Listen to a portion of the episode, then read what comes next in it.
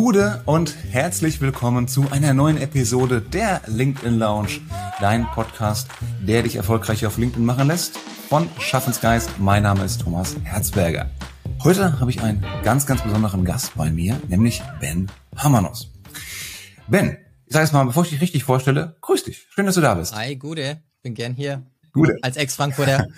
Als Ex-Frankfurter, ja, du warst hier direkt in Frankfurt eigentlich oder nur im Umland? Nee, ich war direkt in Frankfurt. Äh, Bornheimer. Ach, schön. Ach ja, siehst du mal. Ja, da kann man, da kann man es aushalten in Bornheim. Kann man, sehr gut sogar. Lustigerweise, ich habe mit einem Freund gerade einen Podcast gestartet, in und um Frankfurt. 069 heißt er, mit dem Patrick Meyer zusammen.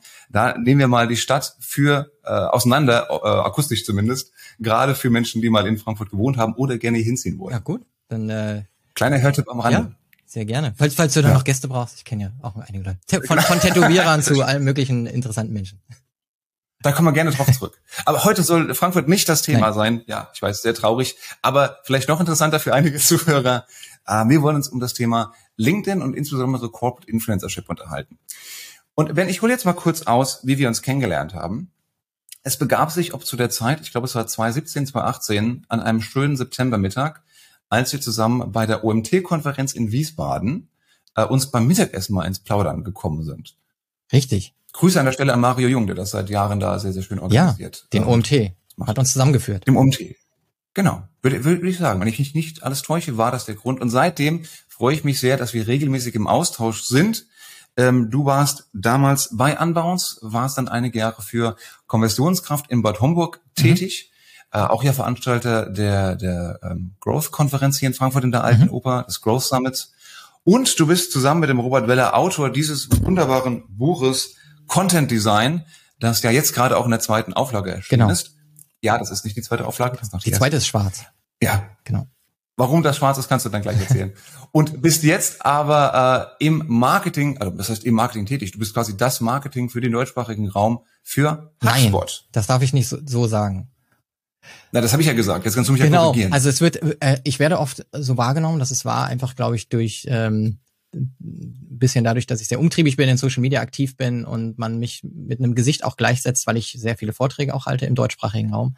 Aber Mhm. verantwortlich ist Kathleen äh, Jedke. Äh, Sie ist unser deutscher Marketing-Lead. Aber Kathleen und ich, wir arbeiten ganz, ganz, ganz dicht zusammen, ähm, tauschen uns ganz oft aus und äh, dadurch bin ich auch viel im deutschen Markt natürlich involviert. Bin aber eigentlich eher mehr Head of Brand. Mehr Head of Brand. Prima. Dann viele Grüße an Katja. Das war natürlich Kathleen, genau. nicht Kathleen. gut, dass wir, gut, dass du das gesagt hast, tatsächlich. Aber da sieht man halt schon, welche ähm, Außenwahrnehmung jemand haben kann, der sich als Marke aufbaut und wie du es so schön sagst, auf Social Media aktiv und Genau. umtriebig ist seit einigen Jahren. Ähm, das hast du ja schon, jetzt hast du auch wieder heute eine Fliege an, wie ich dich auch schon auf deinen Vorträgen kennengelernt Genau. habe. Das ist ja auch ein bisschen dein Markenzeichen. Wie bist du denn dazu gekommen, eigentlich zu sagen, ich muss mich auch persönlich als Marke darstellen, unabhängig von dem, für wen ich äh, arbeite? Also eigentlich hat das den Ursprung im Extremsport. Ähm, ich bin mit 17 Jahren, ähm, 17, 18 professioneller ähm, Aggressive Skater, also professioneller Stunt Skater geworden, war auf Inline Skates unterwegs in den 90er Jahren. Da hatte das ja den Boom. Und ähm, Mhm. als Extremsportler identifiziert man sich ja sehr, sehr, sehr stark immer mit seinen Sponsoren. Das kennt ja jeder, ähm, der ein bisschen Sport verfolgt, ob das, ob man jetzt irgendwie in der Formel 1 unterwegs ist oder ob man Fußballer ist oder Skateboarder. Ähm, ähm, man kennt es insbesondere jetzt zum Beispiel mit Red Bull, ne? da tragen die Leute immer den Red Bull Helm oder haben irgendwie ein T-Shirt an oder so und man hat da einen hohen äh, Grad der Identifizierung. Deswegen wollen ja auch Marken so gerne mit Sportlern zusammenarbeiten, weil das eben sehr, sehr positiv äh, reflektiert. Gleichzeitig ist man so als junger Sportler oder als Sportler generell ja auch oft äh, stolz auf seine Sponsoren. Und ich sehe das mit Unternehmen nicht anders. Und ähm, deswegen ist es eigentlich schon immer so in mir drin gewesen, dass ich weiß, ähm, ja, so eine Positionierung oder eine klare Abtrennung als Person von anderen, ähm, da- das ist eigentlich, hilft sehr dem Brandbuilding der eigenen Person, hilft aber auch im besten Fall einfach dem Unternehmen, in dem man eine Person hat, die auch ähm, schnell zu identifizieren ist und sich auch abgrenzt. Inwiefern kann es den Unternehmen helfen, wenn man so jemanden hat, der schon sehr, sehr extrovertiert außen wahrgenommen wird? Ja, also letzten Endes ist es ja so, dass ähm, jedes Unternehmen Mitarbeiter hat und Unternehmen Mitarbeiter, so insofern sie als diese erkennbar sind, immer wahrgenommen werden äh, und eigentlich automatisch Corporate Influencer sind. Also man hatte eigentlich nicht die Wahl und da zitiere ich jetzt eigentlich auch eher Dr. Kerstin Hoffmann, die das gesagt hat, mit der ich mich mal ausgetauscht habe, so ehrlich muss ich hier sein.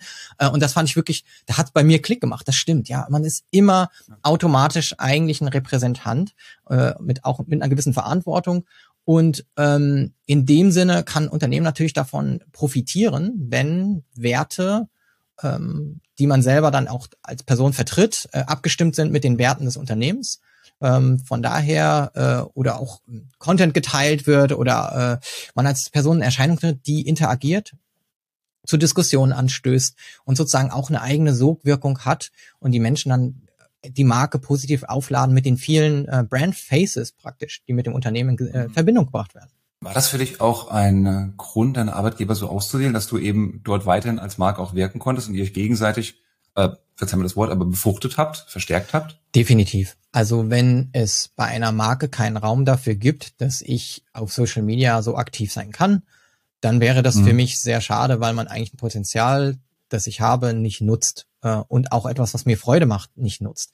Und wenn es mhm. Freude macht, dann funktioniert es ja meistens auch einfach richtig gut für ein Unternehmen. Wenn ich dann äh, ja. Diskussionen anstoße, da kann ich Sache sicherlich noch Beispiele bringen, wie meine Aktivität auf Social Media und LinkedIn zu äh, Kollaboration und Kooperation für HubSpot geführt hat. Und das fängt immer damit an, mhm. dass man Beziehungen auf Social Media aufbaut und nicht eigentlich diese Cold E-Mail hat, sondern wirklich die Leute sagen, boah, wir kreisen schon so lange umeinander, schön, dass du dich mal meldest oder die Personen melden sich ja. bei mir und so entsteht eben ganz viel und ja, so suche ich mir einen Arbeitgeber aus, weil ich weiß, dass die Personen, die dort arbeiten, alle so aktiv in Social Media sind, dass ich weiß, es wird vom Unternehmen gefördert oder gerne gesehen. Und meine äh, Chefin, die jetzt in Elternzeit gerade ist, die Inge Kuhlmann-Rino, die kennst du auch, hast du interviewt für fürs Growth Hacking Buch, glaube ich auch, oder kommt drin vor. Ja, ja, genau. Ähm, Genau. Ich weiß, dass sie aktiv in Social Media ist. Und wenn du weißt, so jemand stellt dich ein, dann weißt du auch, es, es ist gern gesehen und die Leute freuen sich.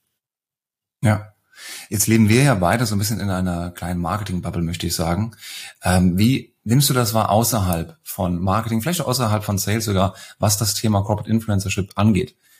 Siehst du da einen Trend, gerade bei Unternehmen, die dieses Potenzial auch erkennen, gerade hier in der Dachregion? Ja, definitiv. Also man spricht ja meistens von Influencer-Marketing ähm, und, und spricht auch von den Corporate Influencern. Ganz oft möchte man ja eigentlich nicht als Influencer gesehen werden oder genannt werden. Das ist eine, der Terminus, äh, diesen, diesen Kanal zu nutzen oder diese Strategie.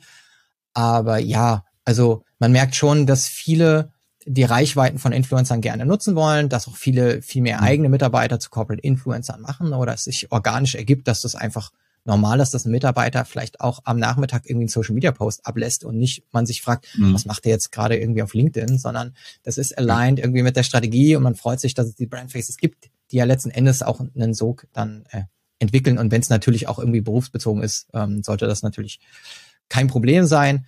Aber ja, also die, die Strategien, die Budgets gehen dahin. Wir selber haben ja auch ähm, jetzt im im Juni hatten wir die Grow Europe und haben zum ersten Mal zum Beispiel in Europa ein Grow Ambassador Programm gehabt. Ähm, da warst du auch Teil dessen. Also auch wir hier mit HubSpot und wir sind jetzt auch nicht ganz neu, ähm, haben dann angefangen ja. jetzt mal äh, in Europa äh, auch auch mit Influencern oder mit, mit Autoritäten im, in unserem Bereich zu arbeiten. Und das sieht man ja generell. Also ob das jetzt B2C ist oder B2B, in allen Bereichen ähm, sucht man nach den, den Gesichtern für die Marke, weil sich einfach die Anforderungen in der, im Publikum auch verändert haben. Gerade jüngere Generationen, die möchten gern mit Menschen im Unternehmen sprechen und die kaufen nicht einfach mhm. nur ein Produkt und lieben nur ein Produkt, sie lieben die Brand. Das heißt aber auch, ihr seid ja, ihr fahrt ja damit quasi zweigleisig. Zum einen mit den eigenen, den internen äh, Brand Ambassadors oder Markenbotschaftern. Zum anderen sucht ihr euch eben auch Partner, die, wie du glaube ich jetzt, wenn ich richtig verstanden habe, eure Marken, eure Werte unterstützen, wie jetzt beispielsweise bei dem Event. Genau, also das ist jetzt zum ersten Mal so gewesen, dass wir wirklich einen Outreach gestartet haben und gesagt haben, wir suchen in, in verschiedenen Ländern nach Brand Ambassadors. Wir sprechen auch bewusst von den Ambassadors, weil wir wirklich Menschen gesucht haben, die stellvertretend für unsere Marken sprechen können. Das heißt, man muss auch mhm. äh, da eine Übereinstimmung, was Kultur und Werte angeht, haben, ähm, damit man nicht Menschen hat, denen zum Beispiel, wenn jemand jetzt Diversität gar nicht wichtig ist oder sich da irgendwie in einer Form äußert, die, die nicht zu uns passt, dann ähm, ergibt es für uns keinen Sinn, auch wenn jemand zum Beispiel sagt, ja, ich, ich finde ich finde HubSpot gut, aber äh, ja, ich sehe das nicht so, dass Frauen irgendwie unterrepräsentiert zum Beispiel äh, in der Digitalbranche mhm. sind. So, wenn jemand da mhm. ganz klar dagegen spricht oder in meinen Augen, das ist jetzt auch eine Meinung von uns, aber das, das dann komplett leugnet, dann ist es nicht unsere Positionierung und das würde dann nicht passen. Mhm. So.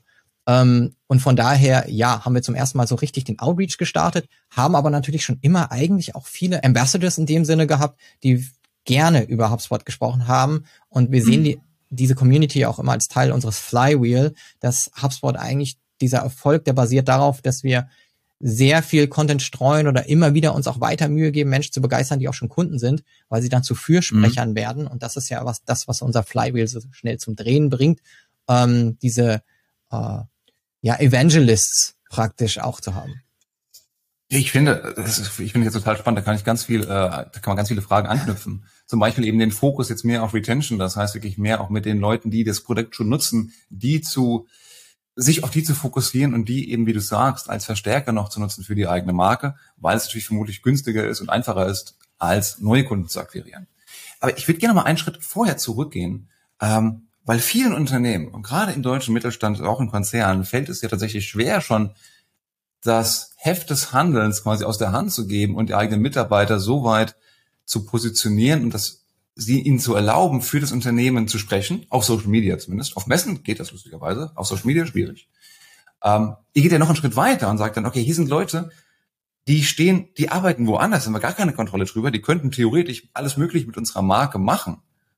Aber wir vertrauen denen trotzdem und spannen sie jetzt quasi äh, ein für dieses Event und hoffen darauf, fingers crossed, äh, dass die das entsprechend so darstellen, wie wir es, damit es zu uns passt. Ist das, wie schwierig war das für euch, das aufzusetzen? Also, ich glaube, im Grunde genommen ist es, also je nachdem, was wir gerade angehen, mehr oder weniger schwierig. Ich glaube, wovon wir immer gerne sprechen, ist ähm, die, die Vektoren aufeinander abstimmen. So nennt es ähm, unser Co-Founder und CTO Damesh Shah. Ähm, eine Strategie ist nichts wert, wenn du nicht schaffst, ähm, Alignment im Unternehmen zu erzielen. Also wenn irgendjemand ein Strategiedokument verfasst, legt es irgendwo hin oder sagt, lest euch bitte alle diese 75.000 Seiten durch, dann passiert nichts. Mhm. Ähm, wenn man die Dinge simpel hält und einen ganz einfachen Code hat, dann ist es viel einfacher. Und das kennen wir zum Beispiel, also ein ganz berühmtes Beispiel ist Netflix. Ähm, die haben, die haben auch einen, einen Culture Code und der funktioniert sehr gut für Alignment, ohne auszubremsen. Und HubSpot hat eben auch einen eigenen Culture Code, wo wir sagen, wir versuchen, Regeln einfach zu halten und versuchen nicht zu corporate zu werden. Wir sind inzwischen über 5000 Mitarbeiter global. Wie bringt man da Alignment an? Ganz einfach, man hat Dokumente, die klein sind. Wir haben zum Beispiel einen Code, der heißt, ähm, also wir haben den Hardcode. Ich weiß nicht, ob du, ob du den von uns. Nee, das sind die Buchstaben, die praktisch dann äh, die für eine Abkürzung steht. Also Hard wie äh, jetzt Deutsch Herz. Und ähm, da steht das erste für, für humble, also wir sind bescheiden. Äh, das zweite ist, wir sind empathisch. Das dritte ist, wir sind anpassungsfähig, wir sind remarkable, also wir versuchen herausragende Leistungen zu bringen und wir sind transparent. Und wenn du diese fünf Dinge nimmst und du sagst, das ist unser Code, so wollen wir sein, dann hast du ja eine Anleitung dafür, was du eigentlich machen sollst und wie du dich auf Social Media gibst. Das heißt, du bist zwar, du willst herausragendes leisten, aber du gehst auch nicht raus und, und, und bist ständig ein Angeber oder erzählst nur, wie, wie, wie geil du bist, sondern du sagst, du hast auch immer diesen Demut, und zu diesem Demut gehört zum Beispiel, wenn du ein cooles Projekt hast oder was Tolles präsentieren willst, dass du sagst, ich habe die, die Grow Europe äh, gerade durchgeführt. Ähm, wir hatten 28 oder wir hatten 10.000, 15.000 äh, Teilnehmer. Ähm, dieses Projekt wäre nie gelungen ohne die Hilfe meiner Kollegin Henny Roini oder äh, meiner Kollegin Courtney Dagger. Wenn du dann nicht die Kollegen herausstellst und eigentlich in den Vordergrund bringst, ja, dann ist es irgendwie nur so ein, so ein Bragging. Wenn du aber sagst, ja. ähm, hier, ich möchte ganz kurz mal sagen, ohne diese Kollegen hätte ich das nicht stemmen können oder ohne unsere Community. Also diese, diese fünf Wörter alleine helfen, ähm, auch Social Posts richtig zu formulieren, ja, empathisch sein, ja. ähm, anpassungsfähig, Total. was passiert gerade? Wir haben Covid, ja, da haben wir uns alle im letzten Jahr auch umstellen müssen. Welche Posts funktionieren jetzt? Also ich kann mal ein Beispiel bringen. Ich habe äh, ein, ein, ein, ein, ein Post gesehen von einem ähm, von einem CEO, der sagte, ja, äh, das Social Media Team und die Leute haben mir gesagt, nein, das kann ich nicht posten, das ist zu privat, aber ich poste es jetzt. Ich bin, ähm, man muss nicht weit in den Urlaub fliegen. Man kann auch zu Hause in seinem Whirlpool oder in seinem Swimming Swimmingpool mit seinen Kindern tauchen gehen. Die Kinder hatten Taucherausrüstung, ja, also eine richtige Taucherausrüstung. Und das ist halt so ein Humble Brag, wo du irgendwie sagst, hey, ich muss gar nicht ganz weit fliegen, ich kann auch in meinen hm. Pool gehen. Ja, leider haben die meisten Menschen äh, in Deutschland keinen Pool. Und das da war viel Zustimmung, aber auch natürlich Negatives, wo ich dann sage, ja, wenn ich jetzt humble bin und empathisch, dann hätte ich das nicht gepostet. Ähm, schön, was ja. vom Privatleben zu zeigen, aber nein, die meisten Leute haben leider keinen Whirlpool und keine, keine große Villa. Und das ist einfach ja. etwas, was dann für uns die Anleitung ist. Das zweite ist neben diesem Code, ähm, use good judgment ist einer unserer Vorgaben. Das heißt, wir mhm. bekommen, ich bekomme keine Vorgaben, wie viel Geld ich ausgebe, wenn ich auf einer Geschäftsreise bin. Ähm, ich bekomme für die meisten Dinge keine Vorgaben. Ich bekomme keine Vorgabe, äh, wie hoch ich das Budget jetzt vielleicht für so eine Influencer-Kampagne ansetze, sondern was denkst du in deinem Ermessen ist sinnvoll, mhm. ja? Ähm, mhm. Und wenn ich sage, ich bin bei einem guten Kunden unterwegs und ich gehe jetzt nicht mit dem zu McDonalds, sondern ich möchte den zu einem guten Essen einladen, dann muss ich das selber entscheiden. Mhm. Ja? Wenn ich auf Geschäftsreisen bin, manchmal langt mir auch ein Brötchen, ja? dann ist es okay. Ja. Und genauso ist es auf Social Media, use good judgment. Denkst du, denkst du, dass das gut ist? Ja? Denkst du, dass du dem Code dienst? Denkst du, dass du dem Kunden, dem Unternehmen und dann erst dem Team und dann dem, was du vorhast, dienst? Also auch in dieser Reihenfolge. Äh, dann hat man eine oh. gute Anleitung. Ich, ich mag das, weil das so einfach ist. Also in der Theorie auf jeden Fall einfach und das vermute ich auch in der Praxis, weil ich wollte dich jetzt fragen, wie lang eure Social Media Guidelines sind, beziehungsweise ob dieser Hardcode eure Social Media Guidelines quasi ersetzt. Ich habe also ich habe die Social Media Guidelines noch nie gelesen. oh Gott, das geht ja hier online auf Social Media. Nein, also Social Media Guidelines sind gut. Äh, wir haben die natürlich regional und natürlich gibt's da auch immer eine Anleitung und die ist auch gut, wie man sich wann zu verhalten hat. Es gibt ja auch äh, Crisis-Comms. Gerade fürs Event ja. haben wir äh, haben wir bestimmt drei Meetings gehabt zu Crisis-Comms und das war auch super wichtig. Am Ende gab es ja diesen Outage, wo es gab eine technische ja, genau. Ähm, und, aber ihr habt super schnell reagiert. Also ich meine, was also das kann natürlich immer passieren und dann braucht man halt, ist man idealerweise vorbereitet. Genau, und wie reagiert man auf Menschen, die, die jetzt wütend und sauer sind? Und es ist gut, dafür Guidelines zu haben. Und manche haben die Guideline irgendwie ja. alles auszublenden und wegzudrücken. Und ähm, ich finde es immer gut, in die Konversation zu gehen und zu sagen, wir hören dich. Ähm, das ist schon mal, finde ich, eins der wichtigsten Dinge, immer die Menschen zu hören und darauf einzugehen, egal was sie sagen und wie doof sie was finden, was man macht. Ähm, ja. Ich finde, das ist so ein A und O, hört die Leute, aber ansonsten ähm, keep it simple. Also ansonsten ist es, ist es nur schwieriger, Entscheidungen zu treffen, finde ich, als einfacher. Ja. Ja, ich glaube, es sind viele, viele Unternehmen, gerade hier im deutschsprachigen Raum, die sich eine dicke Scheide von abschneiden können, um zu sagen, wir machen es tendenziell eher einfacher, damit sich unsere Mitarbeiter an Social Media beteiligen können und aktiv werden können, als sie durch die Guidelines weiter einzuschränken. Man muss aber auch dazu sagen, äh, was ich jetzt hier so simpel auch darstelle, ist ja von Branche zu Branche auch unterschiedlich. Ne? Es gibt ja Unternehmen, ja. die können sich unheimlich in die Nesseln setzen mit einer falschen Aussage über Social Media.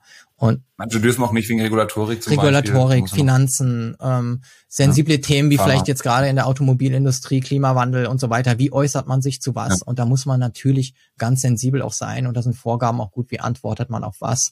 Ähm, wir verkaufen jetzt Marketing, Customer Service Software.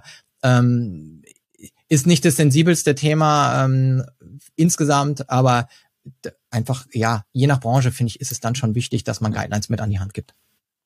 Aber ich finde trotzdem nochmal darauf zurückzukommen, dein uh, Use Your Own, uh, Use Good ja. Judgment tatsächlich. Ich meine, das machen die Mitarbeiter ja ohnehin schon. Wenn sie auf Messen, auf Konferenzen sind, dann sind sie ja Stellvertreter für das Unternehmen und dann wissen sie ja oftmals auch, was sie sagen sollen, was sie nicht sagen sollen. Bist du da sicher? Und das heißt, die Menschen, ich hoffe. Ich, ich, es kommt auf die Kultur an, weil je nachdem, wie viel du versuchst vorzugeben, desto ängstlicher werden Mitarbeiter. Also es hilft denen nicht immer, sondern es macht sie ängstlicher, weil wenn du weißt, alles wird reguliert oder für alles gibt es eine Regel, ja, genau. dann fragst du dich jedes Mal, darf ich das oder gibt es dafür eine Regel? Genau. Und dann hast du schon keine Lust mehr drauf, weil du diese Befürchtung hast, dass du auf die Finger geklatscht bekommst, wenn du was falsch Absolut, sprichst. genau. Und das, da würde ich ein bisschen darauf hinaus, diese Fehlertoleranz also Fehler in Anführungszeichen, diese Toleranz, dass die Leute eine eigene Stimme haben und entwickeln, die vielleicht nicht immer eins zu eins mit, mit Presse oder mit Corporate Communications abgestimmt ist, aber trotzdem richtiges und wichtiges. Ähm, da denke ich, ist noch viel, viel Potenzial im Markt. Letzten Endes sind es Individuen und ich denke, es sollte auch Raum dafür sein, dass Menschen sich persönlich irgendwie einbringen können und Standpunkte haben. Sie sollten natürlich wirklich nicht der, der Culture komplett widersprechen. Aber ich denke eigentlich, ja. jedes Unternehmen hat einen gewissen Konsens, zu welchen Dingen man sich wie äußert. Und ähm, ja, also mir sind Dinge wie Nachhaltigkeit, äh, Diversity, Inclusion und Belonging, das sind für mich wichtige Themen. Da diskutiere ich. Ich weiß aber ja. auch, dass ich da Rückendeckung habe und dass es okay ist. Ähm, ich muss natürlich schon aufpassen, in welcher Aggressionsform man mit Menschen redet, aber allgemein ähm, ist es ja eine Kunst und muss man sich selber da auch immer wieder hinterfragen kille ich jetzt die Konversation gerade so, wie ich antworte, ähm, oder ja. lasse ich Raum für eine Diskussion? Und es ist eine Kunst und ganz ehrlich, es gibt bestimmt auch mal einen Kommentar, wo ich wo ich dann am Ende reflektiere und denke, hm, das kann jetzt irgendwie vielleicht nicht so gut wahrgenommen werden oder da bin ich vielleicht ein bisschen zu schroff geworden, aber das kann man lernen und äh, solange man da ein bisschen reflektiert oder auch mal zurückrudert und sagt, Entschuldigung, ich habe das so und so gemeint, ist, ist die Welt in Ordnung. Da erinnere ich mich gerne dran, dass du mal in einer LinkedIn-Diskussion, die wir hatten, auch mal geschrieben hattest, was, glaube ich, noch nie jemand im Internet vorher geschrieben hat. Das war, hm, weiß ich jetzt gerade nicht, ich muss mal drüber nachdenken. Das ist so witzig, dass du das erwähnst. Unfassbar. Das ist wie das hängen geblieben ist. Das hat echt noch nie jemand im Internet geschrieben, glaube ich. Du, das ist so witzig. Wir hatten gestern einen Sprint-Workshop und ähm, den ich selber geleitet habe und meine meine meine Chefin hat gesagt, ähm, dann in dem Workshop auch, dass es sehr oft fehlt, dass Menschen sagen, sie wissen es nicht. Also ja. ähm, wir haben die Antwort jetzt nicht, ich weiß es nicht, ich muss darüber nachdenken, sondern man tendiert dazu, immer eine Antwort parat zu haben. Und ich, und als du das dann, du hast mir auch gegenüber dann auf LinkedIn ja gesagt, wow, irgendwie, ähm, das hat irgendwie so noch niemand gesagt. Und erst dann habe ich selber für mich erkannt, dass ich glaube, auch für mich gerade einen Schritt weitergekommen bin im Leben, mal zu etwas zu sagen, ich weiß es nicht. Das ging, da ging es, glaube ich, um die Deutsche Bahn und ich glaube, um irgendwelche, äh, irgendwie, das war auch ein Thema, ähm, auch ein Gender-Thema, wenn ich mich richtig erinnere. Und ich bin da auch immer sehr äh, offensiv und sehr outgoing und äh, schnell in der Diskussion drin. Aber ich hatte echt keine Antwort. Ich fand es aber trotzdem wichtig genug, dir zu zeigen, dass ich es gelesen habe und jetzt aber nicht weiß, was ich dazu sagen soll. Es hat mich zum Nachdenken dafür, gebracht. Ja, dafür feiere ich dich komplett, Ben. Also das finde ich auch, was so Teil dieser digitalen Souveränität ist, die wir da irgendwo anstreben, dass man halt auch mal sagen kann, ich weiß es gerade nicht. Ja. Aber ich denke nochmal drüber nach. Und ich finde es einen wichtigen Aspekt. Oder auch, wie du sagst, mal Fehler zuzugeben, aber da, also Fehler im Sinne von hier, da haben wir, ist was passiert ja. technisch, das könnte besser laufen, aber wir sind transparent genug, um es mitzuteilen und nicht irgendwie vertuschen zu wollen, weil wir ach so perfekt sind. Absolut. Einfach zu sagen, sorry, da habe ich dich missverstanden oder hm, hm du hast gutes Argument. Ähm, ist doch ja, auch mal so, so cool, gesehen. einfach mal das zu sagen, ähm, weil letzten Endes, also da freuen sich alle, die an der Konversation beteiligt sind, wenn man, wenn, wenn Menschen sich gegenseitig was beibringen können. Ich meine, dafür geht man doch auch auf Social Media. Also zumindest ich. Ich, ich würde sogar hoffen, dass das mit der Hauptgrund ist, warum man auf Social Media ist. Selbst sogar die Vertriebler unter uns äh, können doch hoffentlich auch voneinander und von ihrem, ihrem Netzwerk was lernen. Ähm, von den Kunden. Ich denke, das potenziellen. Von den Bitte? potenziellen Kunden kann man sehr viel lernen, wenn man in Social Media zuhört. Ja, das ist mit einer der, meiner besten Kunden, wo ich gerne Workshops mache, weil ich von den Teilnehmern viel lernen kann. Tatsächlich. Ähm, ja, und gerade dieser Austausch auf LinkedIn, der ist natürlich es ist ja eben nicht nur ein Sales-Kanal, es ist nicht nur ein Kanal für Marketing, sondern es geht eben dann, das ist ja auch die Kernmission von LinkedIn, damit die Leute miteinander Ideen und Wissen austauschen. Ähm, wie, wie macht ihr das bei HubSpot, äh, wenn es jetzt auch um andere deiner Kollegen geht? Wie helft ihr denen, sich auf Social Media, gerade auf LinkedIn zurechtzufinden? Wie baut ihr sie auf? Ja, also es gibt ähm, verschiedene Maßnahmen, um die Kollegen zu unterstützen. Das eine ist zum Beispiel, wenn wir irgendwie irgendwas haben, wo wir sagen, okay, das ist, das ist äh, für Social Media relevant, das, das ist ein Thema, das kann man da spielen. Es kann auch mal ein Product Launch sein. Da muss es aber echt ein riesen, riesen Ding sein. Also wenn wir jetzt irgendwie, als wir mhm. gestartet haben, ein CMS zu haben, dann war das eine große Sache und das ist, ist schon so ein bisschen eher weltbewegend, dass die Leute sagen, oh, HubSpot geht jetzt auch in die Welt der CMS-Systeme, ja, ähm, mhm. Content-Management-Systeme. Ähm, aber meistens sind es dann kulturelle Dinge, wo wir sagen, wir äußern uns zu Black Lives Matter oder äh, wir hatten jetzt gerade Week of Rest ähm, da hatten ja alle Mitarbeiter eine Woche lang frei. Das war äh, jetzt gerade erst. Und wirklich alle mussten gleichzeitig frei haben. Ähm, keiner sollte arbeiten. Natürlich war so eine Notbesetzung da. Wir mussten ja ein bisschen Customer Service auch ähm, an der Hand haben. Aber selbst das Social Media Team hat gesagt, wir machen jetzt eine Woche lang nichts. Ähm, weltweit. weltweit. Genau. Und äh, das hat echt richtig gut funktioniert. Und wir bereiten dann aber auch zum Beispiel, äh, wir nennen es dann Lazy Copy vor. Also wer gerne so ein bisschen eine gute Formulierung braucht, für den gibt es in, innerhalb unseres internen Wikis gibt es dann ein Wiki zu dieser Aktion. Dann sind da drin zum Beispiel mhm. Social Assets vorbereitet, also zwei, drei verschiedene Bilder, die man nutzen kann. Dann ist ein bisschen sind Copy-Beispiele vorbereitet, die man natürlich für sich anpassen kann. Ähm, wir, wir, kommunizieren das wiederholt in den verschiedenen Channels. Hey, das findet jetzt statt. Mhm. Hier ist die Lazy Copy, wenn ihr die braucht oder falls, falls ihr da was vorbereiten wollt. Und eine andere gute Sache ist auch, wenn man selber was geteilt hat, dann im Slack-Channel zu sagen, hey, ich habe hier gerade einen Post abgesetzt, ähm, vielleicht wollt ihr den unterstützen, äh, feuert doch noch mal ein bisschen mit drauf, ähm, like, kommentiert, shared, wenn es euch gefällt. Ich füge das immer hinzu, damit niemand irgendwie sich so semi genötigt fühlt. Das ist immer so ein, wenn ihr wollt, ähm, like das doch mal irgendwie kurz, wenn es euch gefällt. Also auch so eine kleine interne Engagement-Gruppe. Ja, genau. Also wir machen das in verschiedenen Channels. Ich habe auch schon mal äh, mehr überlegt und ob man nicht vielleicht sogar wirklich so eine, eine Engagement-Gruppe irgendwie macht, die wirklich nur für Engagement da ist. Fände ich eigentlich auch mhm. mal ein mhm. spannendes Projekt. Ähm, gleichzeitig ähm, funktioniert es bisher jetzt eigentlich über die regulären, ähm, wir haben Berlin Channel, wir haben ein ähm, EMEA-Marketing, wir haben ein für globales Marketing. Also es gibt die diversen Channels und je nach Relevanz kann man dann auch reinschreiben, hier ist ein Post. Mache ich übrigens nicht nur für Posts von mir selber, sondern jetzt irgendwie hatten ja. wir gerade, ich hatte im, im Interview die Sarah Emmerich, ähm, Influencer-Marketing-Expertin, mhm. und die hat einen Post geteilt über ihren Auftritt in unserem Podcast und dann sage ich auch, hey, eine tolle Influencerin, äh, die in unserem Podcast war, unterstützt den Post. Die hat natürlich genug eigene Reichweite, aber es ist trotzdem schön, auch mhm. zu zeigen, hier wir bei HubSpot sind auch mit dabei und ähm, und liken und sharen oder so. Ja. Und äh, du sagst, ihr teilt das dann im Channel, ist das dann, organisiert ihr das über Slack? Genau, das funktioniert bei uns über Slack. Ja. Okay.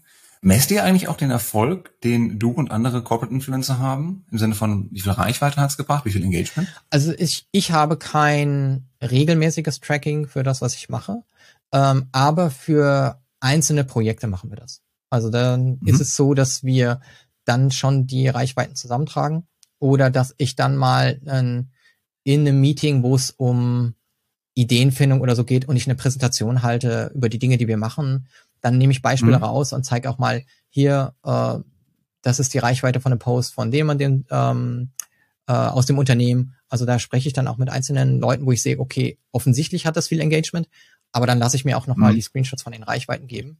Und dann sprechen mhm. wir drüber, nur damit innerhalb auch des Unternehmens das Verständnis entsteht, wow, irgendwie, also, weil du siehst es ja manchmal nicht, ne? Es gibt Posts, die haben 99 ja. Likes. So, okay, auf LinkedIn, das ist, das ist okay, das ist gut. Aber dann siehst du, dass der nur 99 Likes hat und vielleicht auch nur fünf Comments, aber eine Reichweite von 20.000. Äh, und manchmal hast du aber irgendwie mehrere hundert Likes, aber die Reichweite ist niedriger. Deswegen ist schon wichtig, das auch mal im Unternehmen zu zeigen, dass das nicht nur irgendwie 100 Leute liken, sondern dass die Reichweite irgendwie viel höher ist als bei manchen Paid Social Media Maßnahmen ähm, und dass, dass dann auch dieses Verständnis entsteht, wie wertvoll das ist, unsere, unsere Mitarbeiter da zu unterstützen. Gerade die, die Reichweiten, die eben so eine Gruppe aufbauen können, sind dann phänomenal. Definitiv. Ich, ich, würde sagen, ihr seid damit einer der besten, also meines meiner Lieblingsbeispiele für äh, die Corporate Page, wie sie auf LinkedIn mhm. äh, gesteuert werden kann und traditionell betreut werden kann. Aber trotzdem vermute ich mal, dass ihr da auch schnell mit den einzelnen Mitarbeitern deutlich, deutlich mehr Reichweite bekommt, als es mit der Corporate Page der Fall ist. Wie, glaube ich, fast bei den meisten Unternehmen, die aktive ähm, Sprecher, also Markenbotschafter mhm. haben, ist es, ist die Reichweite größer. Also wir haben ja äh, insgesamt auf LinkedIn 600.000 Follower oder fast 600.000 mhm. Follower jetzt. Ähm, und ich bin sicher, dass die Reichweite unserer gesamten also unserer Mitarbeiter nicht nur höher ist, die ist um ein Vielfaches höher. Also die ist, ja. die ist locker im, im äh, höheren Millionenbereich. Da bin ich sicher. Ja. Wie ist da das Zusammenspiel zwischen euch und der Unternehmensseite? Wer veröffentlicht was? Wer spricht über welche Themen? Wie geht, informiert man sich über die Beiträge gegenseitig? Wie funktioniert das? Also wir haben jetzt auch seit einiger Zeit einen, in EMEA auch ein ähm, Executive-Programm, ähm, das ist entstanden bei meinem Kollegen Pablo, der ähm, mit mir fast zeitgleich bei HubSpot auch angefangen hat, damit wir beide sozusagen mhm. ähm, die Awareness-Domäne von HubSpot erwähnen. Wir sind ja sehr, sehr gut in, in SEO und Lead-Generierung. Ähm, das ist ja unser mhm. Steckenpferd, mhm. das ist auch das, was wir anderen sehr gut beibringen. Und, und jetzt haben wir eben äh, mit uns beiden als Mitarbeitern auch einfach die Awareness-Komponente noch hinzugefügt. Also ich bin ja im Brand-Marketing, mache viel im Event-Bereich, Podcasting und so weiter. Und er ist im PR-Bereich.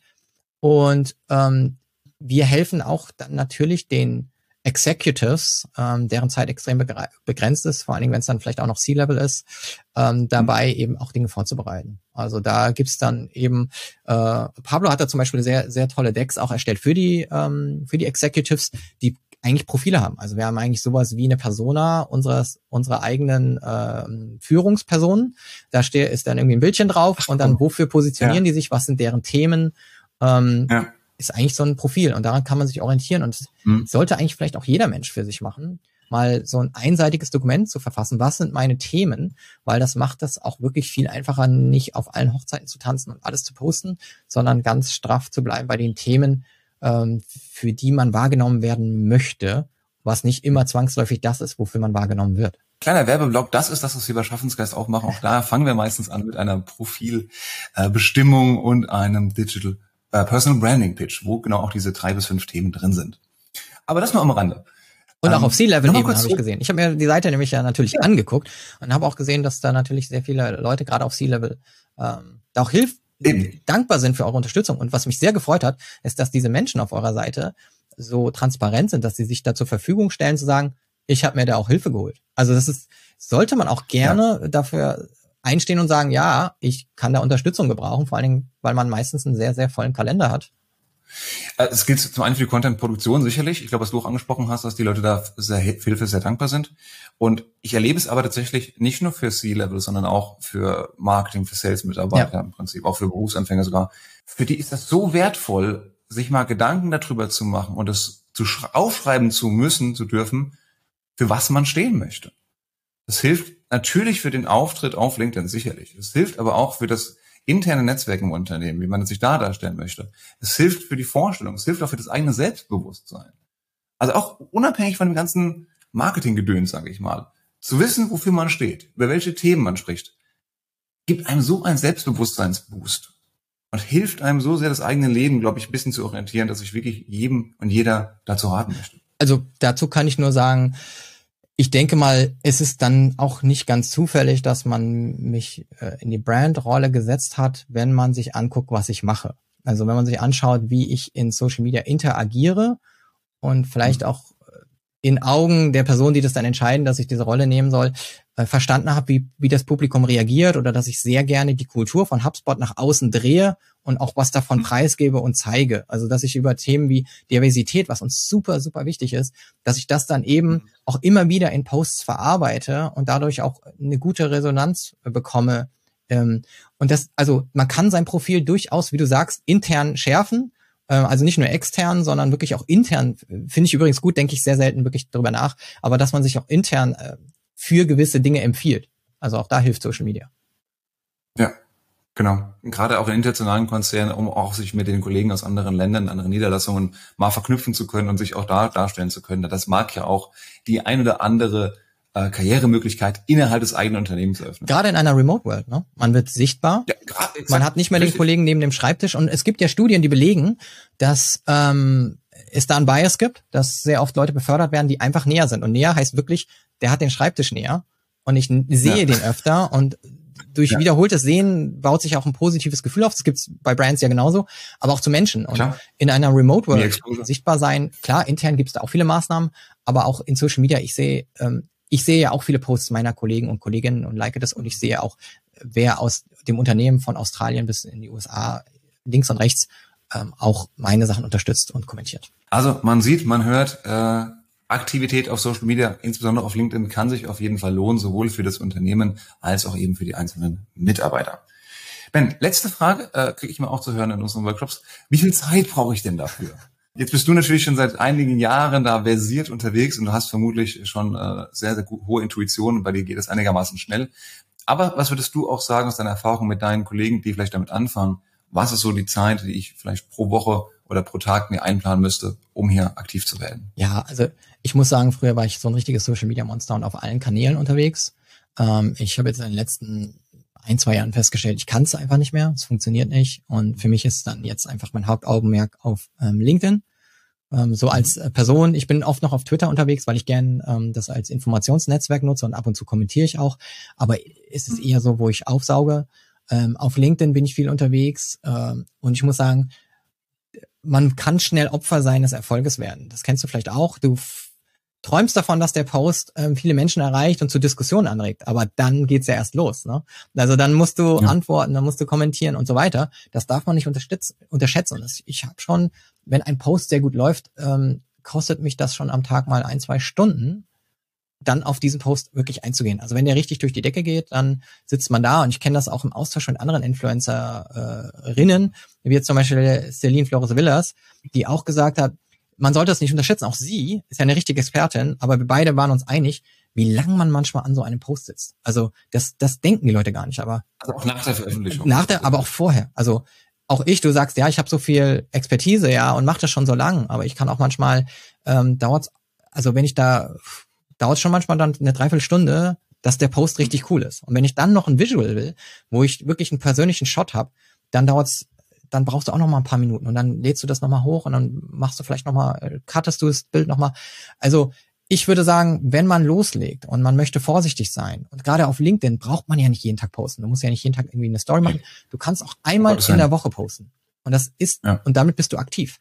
Du machst einen guten Post, steckst da lieber ein bisschen Herzblut rein und mehr, generierst einen Mehrwert und hast auch die Zeit zu reagieren.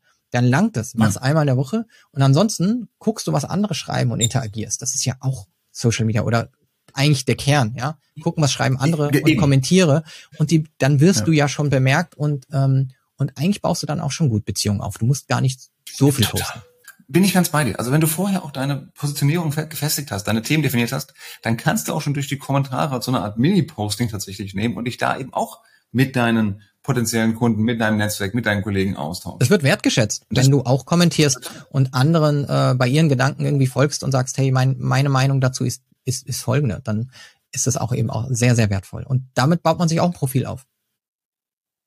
Definitiv. Ich denke, das ist ein guter Ratschlag zum Ende. Prima. Lieber Ben, vielen, vielen Dank für deine Zeit, für dein Wissen. Hat mich extrem gefreut, mit dir sprechen zu dürfen. Danke, dass ich hier sein durfte. Sehr gerne. Ja, liebe Zuhörer, Zuhörerinnen, wenn der Ben da ist, muss ich aufpassen, dass ich richtig gender. äh, das war das Gespräch äh, mit mir, Thomas Herzberger, Gründer von Schaffensgeist. Ich habe gesprochen mit Ben Hamanus und jetzt sage ich es richtig, Head of Brand Marketing EMEA bei HubSpot, Podcast von The Digital Helpdesk und Autor des Buches Content Design gemeinsam mit Robert Wenner. Wie gesagt, Ben, vielen, vielen Dank. Ähm, liebe Hörer, bleibt uns gewogen, wenn euch das interessiert hat. Wir veröffentlichen regelmäßig Folgen zu genau diesen Themen, damit ihr auf LinkedIn erfolgreicher sein könnt und idealerweise auch mehr Spaß dabei habt. Ähm, mehr zum Thema digitale Souveränität gibt's auf schaffensgeist.com und wir freuen uns auf die nächste Episode. Bleibt uns gewogen. Adieu.